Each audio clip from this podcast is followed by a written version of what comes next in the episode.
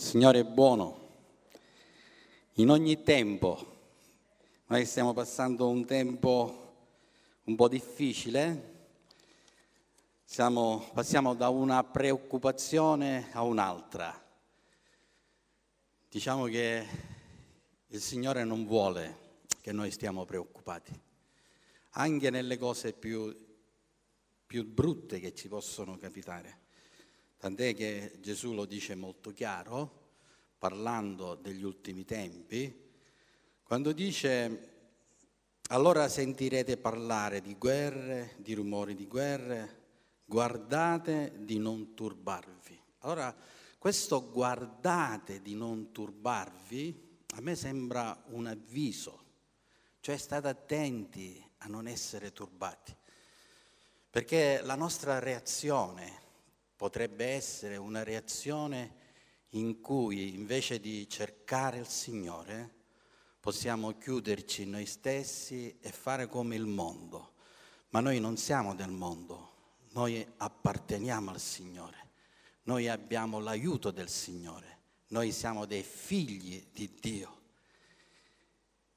E quando hanno cantato ultimamente diceva io ti insegnerò a fare la mia volontà. La parola del Signore ci insegna a fare la sua volontà. E quindi prima di parlare dell'argomento di cui il Signore mi ha messo in cuore di parlare con voi, volevo pregare. Alleluia, Signore ti ringraziamo, ti benediciamo Padre per il tuo amore, per la tua bontà per come ancora in questa mattina, Signore, in un giorno dedicato a te, Signore, siamo qui, davanti a te, davanti alla tua presenza, Signore, affinché, Signore, noi possiamo ricevere la tua benedizione, Signore.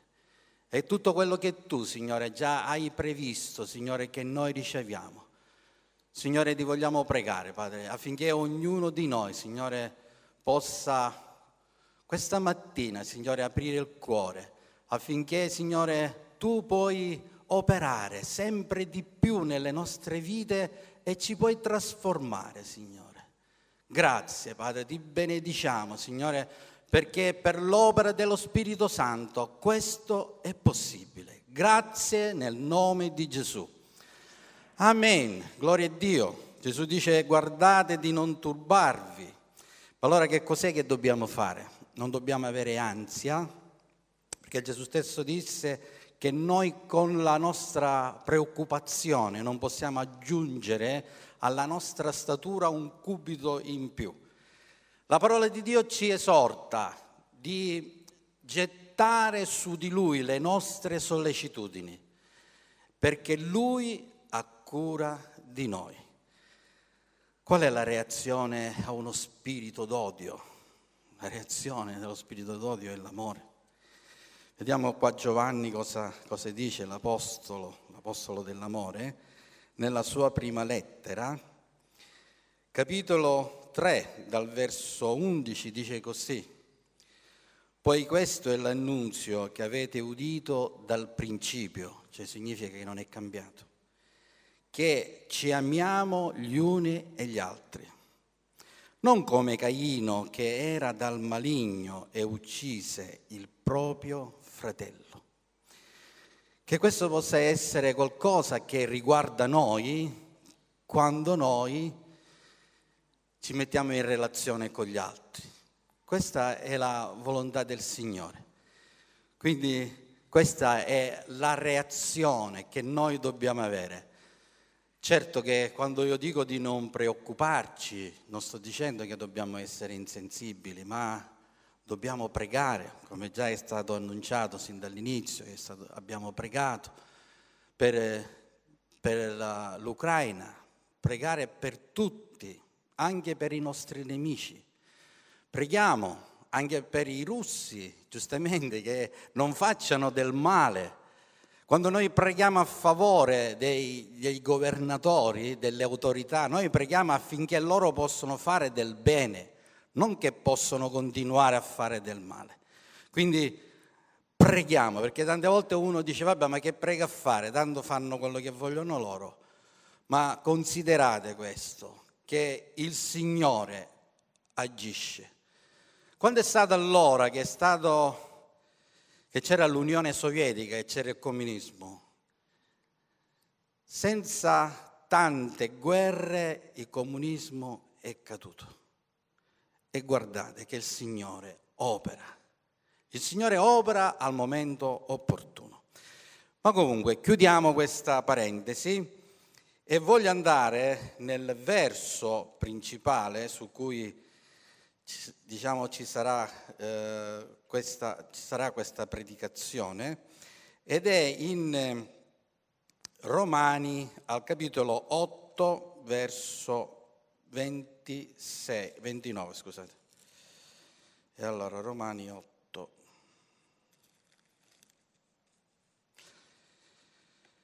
Allora dice così la parola del Signore. Poiché quelli che egli ha preconosciuti, li ha anche predestinati ad essere conformi all'immagine del suo figlio, affinché egli sia il primogenito fra molti fratelli. Allora, il titolo di questa predicazione è Conformi a Gesù. Quello che la parola di Dio ci fa comprendere man mano che noi sempre di più la leggiamo, ci fa vedere che noi siamo spinti da Dio verso una direzione. E questa direzione a cui siamo spinti non è per qualcuno, ma è per tutti i suoi figli. Vediamo qua che già Dio ha un piano. Dio ha un piano per la tua vita. Al momento in cui tu hai ricevuto il Signore, in cui hai detto sì al Signore e l'hai ricevuto nel tuo cuore, sei diventato un figlio di Dio. Il piano di Dio non si ferma alla salvezza. Gloria a Dio, siamo stati salvati dall'ira a venire c'è un'ira che sta avvenendo, ma il Signore a noi, suoi figli, ci ha salvati da quest'ira e da, da quel momento in poi c'è ancora qualcosa che il Signore vuole fare nella tua vita. E quello che vuole fare è che tu ed io possiamo essere, come dice la scrittura, essere conformi all'immagine del suo figlio maiuscolo. Che significa conformi? Conformi significa della stessa forma. Conforme significa anche coerente, uguale, diciamo uguale proprio no, perché se no avrebbe detto uguale, conforme significa simile a Gesù Cristo. Qualcuno pensa che è qualcosa di impossibile. Certo, non è facile, però è questo il piano di Dio per la tua vita. Forse ci sono molte persone, credo la stragrande maggioranza, che hanno un rapporto con Dio in un modo privilegiato, non dico esclusivo, però eh, molti dei, delle preghiere, molte attenzioni, molte cose che noi facciamo, le facciamo per ottenere qualcosa da Dio. Abbiamo fede per ottenere da Dio. Non è una cosa sbagliata, dobbiamo continuare ad avere fede Dio non è con le mani corte, dice lui dà. Dice che il Padre celeste è lui che dà i doni perfetti a ognuno di noi. Lui non è che ci, si tira indietro quando noi lo cerchiamo, quando noi vogliamo ricevere da lui, perché lui è il Padre che è nel cielo. Ma nello stesso tempo lo Spirito Santo sta operando nella tua e nella mia vita affinché noi possiamo assomigliare a Gesù Cristo. Quando dice che siamo predestinati, significa che Dio ha un piano per te affinché tu sia come Gesù. Vediamo un altro verso in Colossesi capitolo 1, 15.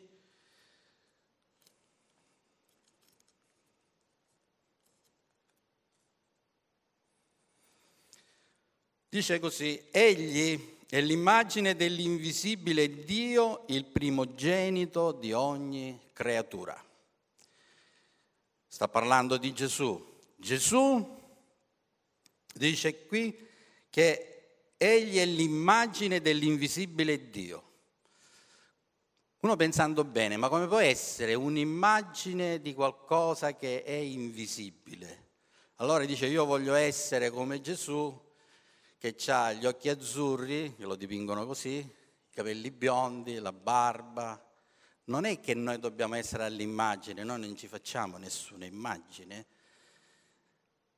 ma l'immagine rispetto a quello che è il carattere, rispetto a quello che è la forza, rispetto a quello che è la persona di Gesù. Quindi, come vedete qua, quando dice lui è l'immagine dell'invisibile Dio, nell'altro verso c'è scritto che noi dobbiamo essere all'immagine di Gesù, perché poi continua il verso dicendo, parlando di Gesù, è il primogenito di ogni creatura. Quando dice così che lui è il primogenito di ogni creatura, Gesù è venuto duemila anni fa su questa terra come vero uomo e vero Dio. Quando dice che lui è il primogenito, sta dicendo che lui è il prototipo. Che cos'è un prototipo? Un prototipo è un modello. Quando fanno una macchina nuova, le, diciamo, non solo macchine ma tante altre cose, prima di produrre queste macchine la ditta fa un prototipo, fa un modello e su quel modello poi fa gli altri, le altre macchine, poi fa la produzione, ma prima fa il prototipo. Allora il prototipo nostro è Gesù Cristo il Signore, colui che è venuto in carne Significa che per Dio noi dobbiamo essere come il prototipo che è Gesù.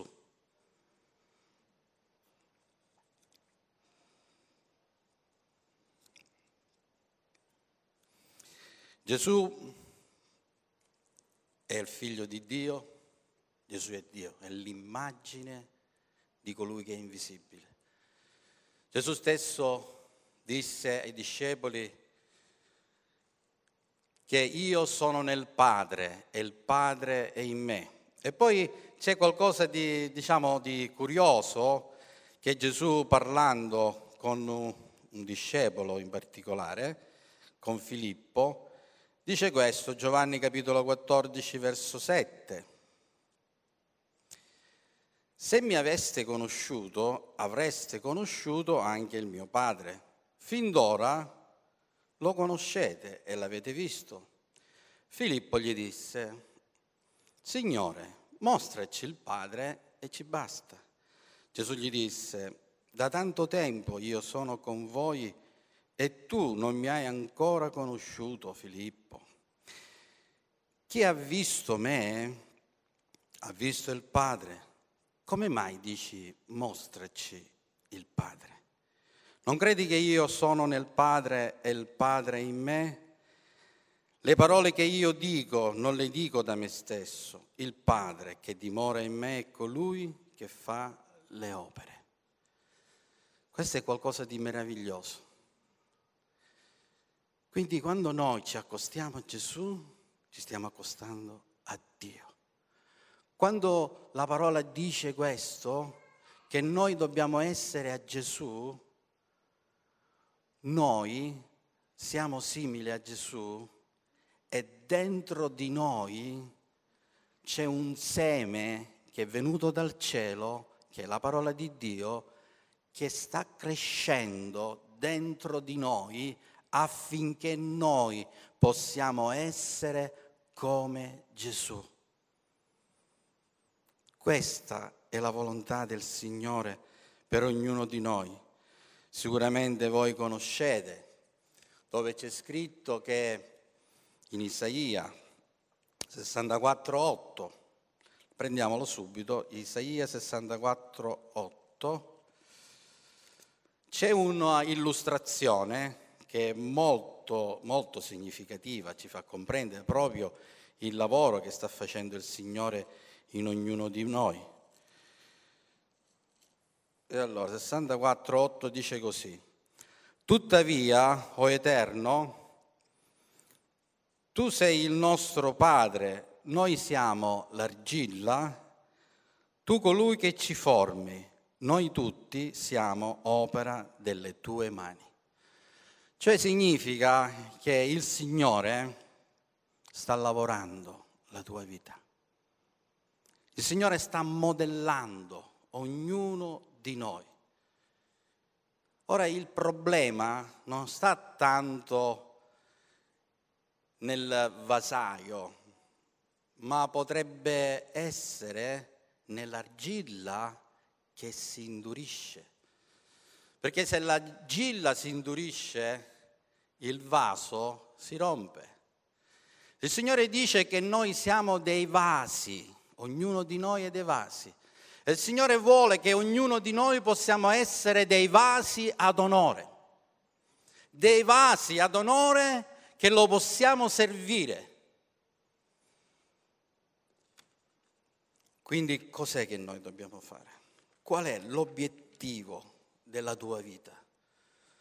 Forse tu ti sei posto degli obiettivi che sono anche obiettivi legittimi, farti una casa, andare avanti, un lavoro e tutto quello che è una cosa normale, eh? però sappi che c'è qualcuno, che è Dio, che sta lavorando per uno scopo. E quello scopo è che tu possa essere conforme a Gesù Cristo. Andiamo a vedere in Efesini, Efesini capitolo 4, dal verso 12 al verso 15. Prima Efesini un, verso prima parla dei ministeri, dei ministeri che sono stati dati, sono stati dati non per favorire le persone, non per esaltare le persone, ma sono stati dati per servire. E ora vediamo qua cosa dice a proposito di questo. Per il perfezionamento dei santi, per l'opera del ministero, per l'edificazione del corpo, finché giungano tutti all'unità della fede e della conoscenza del Figlio di Dio a uomo perfetto, alla misura della statura della pienezza di Cristo, affinché non siamo più bambini sballottati e trasportati da ogni vento di dottrina per la frode degli uomini, per la loro astuzia mediante l'inganno dell'errore ma dicendo la verità con amore, cresciamo in ogni cosa verso colui che è il capo, cioè Cristo. Qua fa capire che i ministeri sono stati dati per il perfezionamento dei santi. Quindi io voglio dire a chi è che sta a casa, che pensa che solo con il rapporto con il Signore può crescere, è essenziale il rapporto con il Signore, ognuno di noi ha un rapporto giornaliero con il Signore, ma non può arrivare alla perfezione. Non può arrivare perché qua dice che i ministeri sono stati dati per il perfezionamento dei santi, cioè significa che quando noi siamo stati salvati, adesso che siamo delle nuove creature, abbiamo bisogno di perfezionarci. Se tu pensi che non hai bisogno di perfezionarti, allora sei nella strada sbagliata. Quello che dice la parola, hai bisogno di perfezionarti per fare cosa? Affinché tutti La cosa più importante sarebbe, è quello che vuole il Signore, che non ci siano delle persone che restano indietro, che restano indietro nella fede e che man mano sono stanche, non ce la fanno e alla fine gettano la spugna. Non, il Signore non vuole questo, il Signore vuole che tutti giungano all'unità della fede. Quindi voglio esortare anche chi è che è un po' indietro.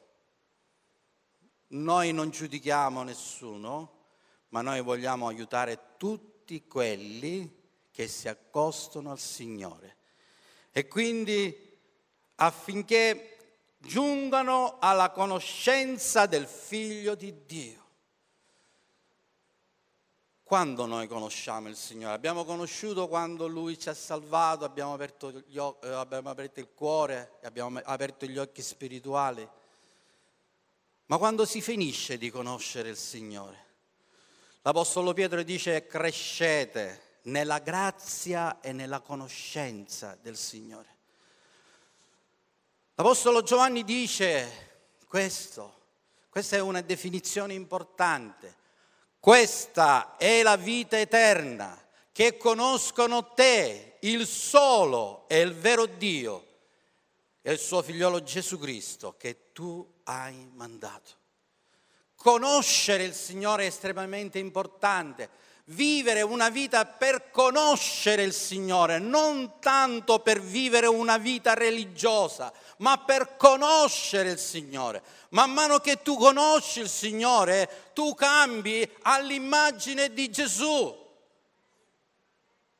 Ma se tu vivi una vita, fra virgolette, religiosa e non c'hai dentro di te questi obiettivi, allora sarai pigro dal punto di vista spirituale. L'Apostolo Pietro dice che sarai miope, ma il Signore non vuole che noi possiamo essere pigri, perché Lui ha chiamato un popolo zelante per fare la sua opera. E noi vogliamo essere zelanti nel Signore, non vogliamo essere pigri. Vediamo ancora qui una cosa importante, perché quando noi non abbiamo questo desiderio di conoscere il Signore, di perfezionarci, come dice qui, per fare cosa? Per essere uomini alla statura, alla pienezza di Cristo. Questa è la volontà del Signore per ognuno di noi, affinché non siamo più bambini. E questa è una cosa importante All'inizio, quando ci sono i primi convertiti, è possibile che commettano degli errori e noi dobbiamo essere, diciamo, pronti ad aiutare, specialmente quelli che sono i nuovi convertiti. E succede, no? Come i bambini piccoli che si fanno la cacca addosso e si deve cambiare il pannolino. Ma fino a quando si tratta di un bambino, un anno, due anni, tre anni. Non è un problema, non è una cosa scandalosa. Ma può essere una cosa scandalosa quando lo fa qualcuno che già ha 13, 14 anni, 15 anni nella fede. Quella sì che è scandaloso. Quando noi guardiamo un bambino, ad esempio mio nipote che suona la batteria, lui suona ma non sta a ritmo, giusto? Ha quattro anni, ma se io lo dovessi rivedere, speriamo sempre di rivederlo, fra 20 anni e ancora batte con la batteria, allora direi scusa Andrea, si chiama Andrea, c'è qualcosa che non va. Quindi quello che voglio dire è che quelli man mano che uno va avanti con la conoscenza del Signore deve essere perfezionato nelle vie del Signore, nell'esperienza con il Signore, nel servizio del Signore. Questa cosa che noi dobbiamo essere conformi a Gesù Cristo e nel cuore di Dio. Che cosa dobbiamo fare per arrivare a questo? La parola è quella che ci aiuta. Andiamo in Romani 12. Romani 12, eh, verso 1 e 2. Qui c'è un'esortazione dell'Apostolo Paolo. Vi esorto dunque, fratelli, per le compassioni di Dio, a presentare i vostri corpi, il che è il vostro ragionevole servizio, quale sacrificio vivente, santo e accettevole a Dio, e non vi conformate a questo mondo, ma siate trasformati mediante il rinnovamento della vostra mente, affinché conosciate per esperienza quale sia la buona accettevole e perfetta volontà di Dio. Qua c'è questa esortazione, ma questa esortazione, se voi la vedete, Paola la fa come qualcosa di molto importante. Fratelli miei, io vi esorto per le compassioni di Dio. Quindi è una cosa importante, fratelli, state attenti a quello che vi dico. E poi lo dice dopo. Presentate i vostri corpi, che è il vostro ragionevole servizio. In un'altra eh, scrittura, in altra versione c'è scritto il vostro culto spirituale. Quando dice così, quando dice ragionevole, allora io vi voglio fare una domanda che è questa. È ragionevole che noi viviamo per colui che è morto per noi? È una cosa ragionevole? È una cosa giusta che noi lo facciamo o no? Cioè Gesù è morto per noi. E qua ci sta dicendo che noi dobbiamo vivere per Lui. E quando dice così è una cosa ragionevole, non è una cosa, diciamo, di quella incredibile. Lui è morto per me e io vivo per Lui.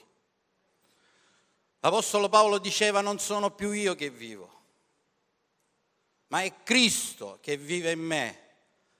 Il Vangelo di Gesù Cristo è la buona notizia, la buona novella che ti porta alla salvezza e ti porta a essere conforme a Gesù Cristo.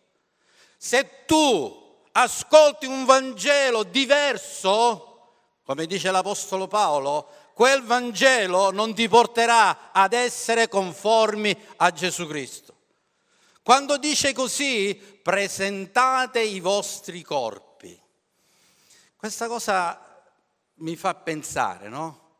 Nel senso che la parola dice che noi siamo stati salvati, la parola dice che noi siamo stati crocifissi, la parola dice che noi siamo delle nuove creature. E questo lo dice la parola. Però c'è una cosa, noi ancora siamo con il nostro corpo, che è carne e sangue. Anche se il Signore ci ha cambiato interiormente, il nostro corpo ha desideri, desideri malvagi. Il nostro corpo si può corrompere.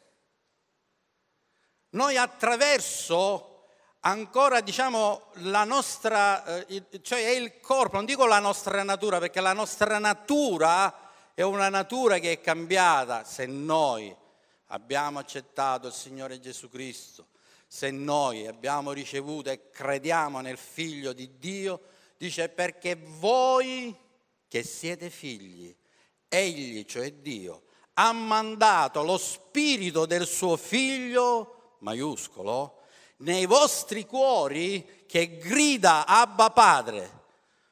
Ma noi siamo ancora in questa tenda. Quindi per questo l'Apostolo Paolo dice presentate i vostri corpi come sacrificio vivente, cioè significa che noi presentiamo il nostro corpo, il sacrificio era qualcosa che si portava al tempio, un animale che veniva sacrificato e veniva dato al Signore. Presentate i vostri corpi come un sacrificio vivente, cioè significa che i nostri corpi non muoiono ma, ma, quando, fino a quando siamo qua, però sono dati a Dio, non per rispondere ai nostri desideri carnali, non per rispondere alle nostre voglie, ma per rispondere alla volontà di Dio. E dice poi al verso 2 una cosa molto importante. E credo è questo che noi su questo dobbiamo fare molta attenzione. E non vi conformate a questo mondo. La parola dice che noi siamo la luce del mondo, il sale della terra.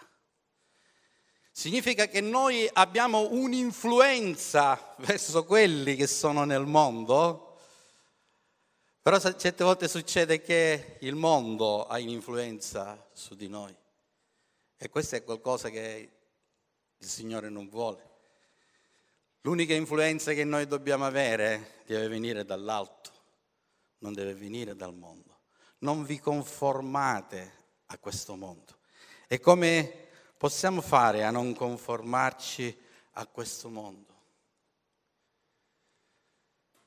Prima di tutto non dobbiamo avere i desideri di questo mondo, perché in base ai desideri del mondo noi poi agiamo, in base alla mentalità che abbiamo nella nostra mente poi noi agiamo.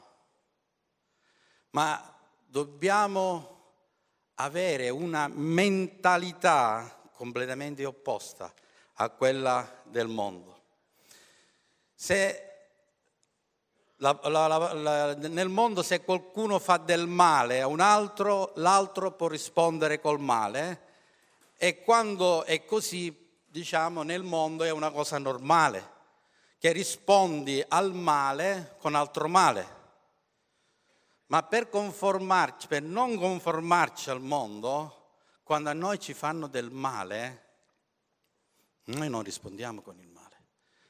Anzi Gesù dice non resistere al malvagio, porgi l'altra guancia. Questo è non conformarsi al mondo.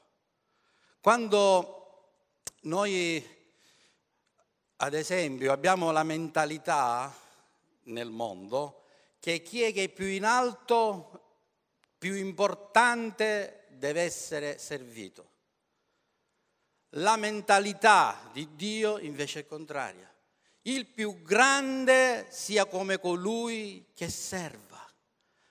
Quindi abbiamo bisogno, per non conformarci a questo mondo, di avere una mentalità rinnovata.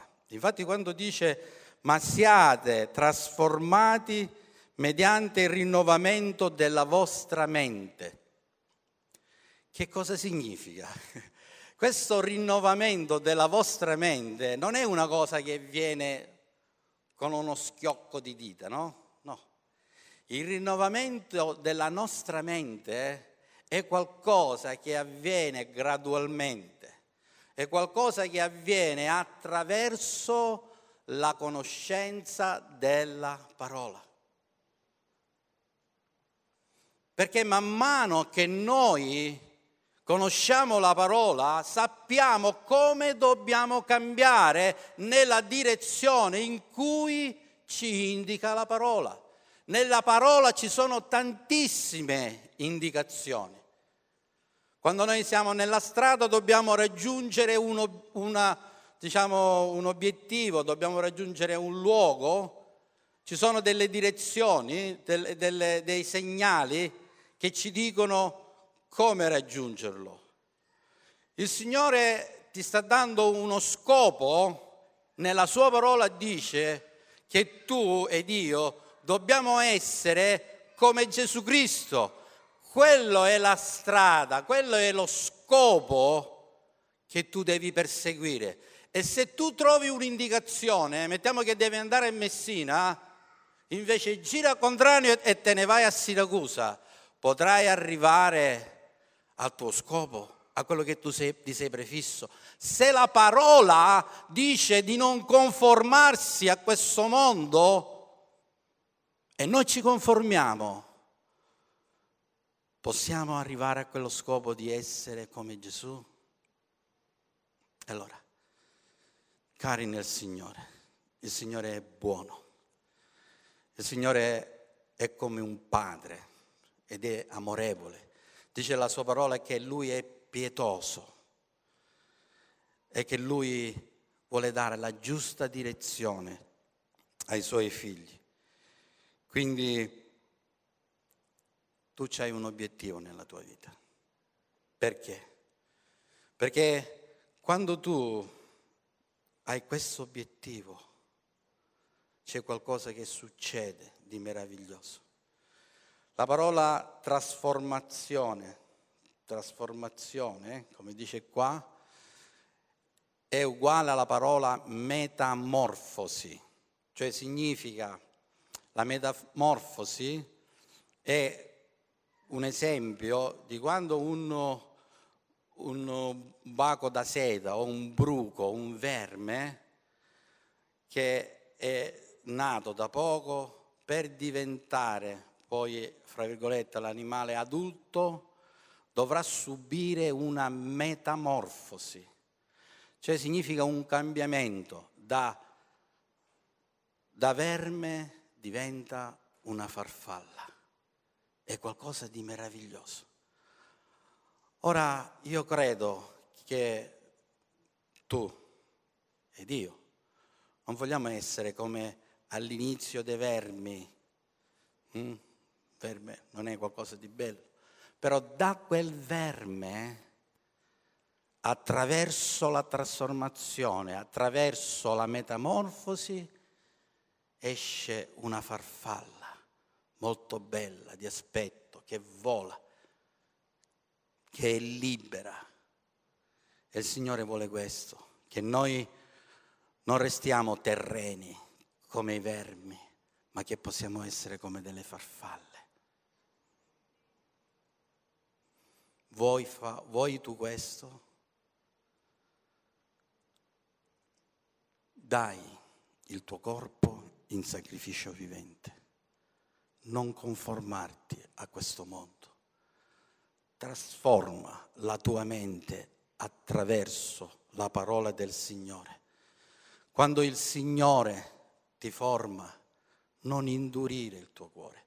Quando il Signore ti parla, non indurire il tuo cuore, perché è come se tu indurisci quell'argilla che sei e quel vaso, il vasaio, Dio non lo può portare a compimento. Ma sappi una cosa, se al momento Dio ancora non l'ha portato a compimento, lui di nuovo prova ancora a completare quel vaso che lui ha in progetto, che lui ha il suo piano. Che cosa devi fare adesso? Non indurire il tuo cuore. Ci vogliamo alzare e vogliamo pregare.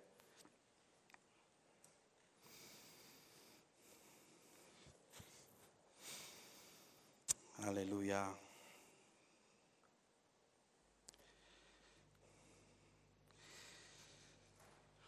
qual è l'obiettivo della tua vita. Che cosa vuoi perseguire? A che cosa vuoi arrivare?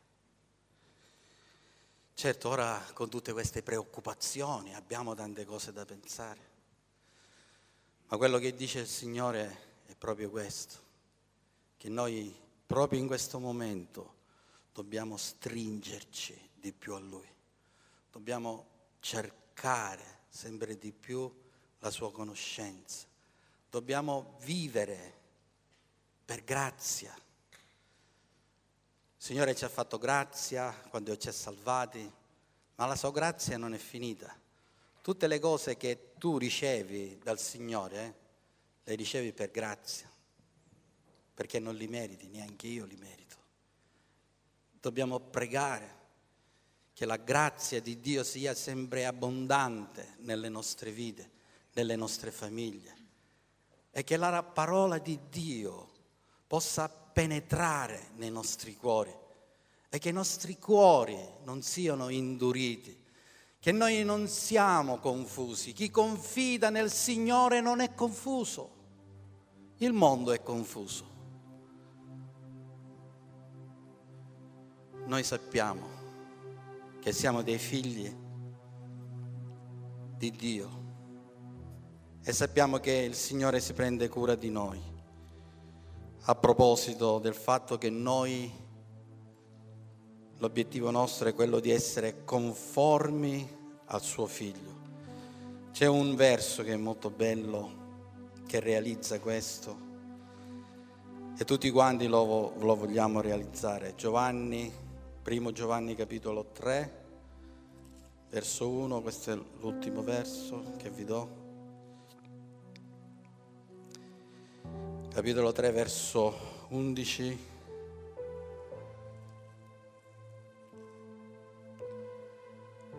Anzi, capitolo 1, verso 3, 2, scusate.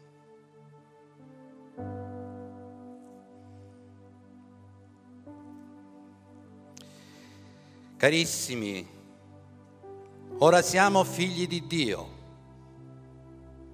ma non è ancora stato manifestato ciò che saremo. Sappiamo però che quando Egli sarà manifestato, saremo simili a Lui, perché lo vedremo come Egli è. Questa promessa è per i figli di Dio. E tu e io siamo figli di Dio. Saremo simili a Lui. Questo è il piano del Signore. Non avere un altro piano, non prendere un'altra strada, perché questo è il piano che il Signore ha segnato per ognuno di noi. Non vi sgomentate, guardate di non turbarvi. Tutte queste cose devono succedere ma chiunque avrà creduto e avrà perseverato sarà salvato. Alzate il vostro capo, perché la vostra redenzione è vicina.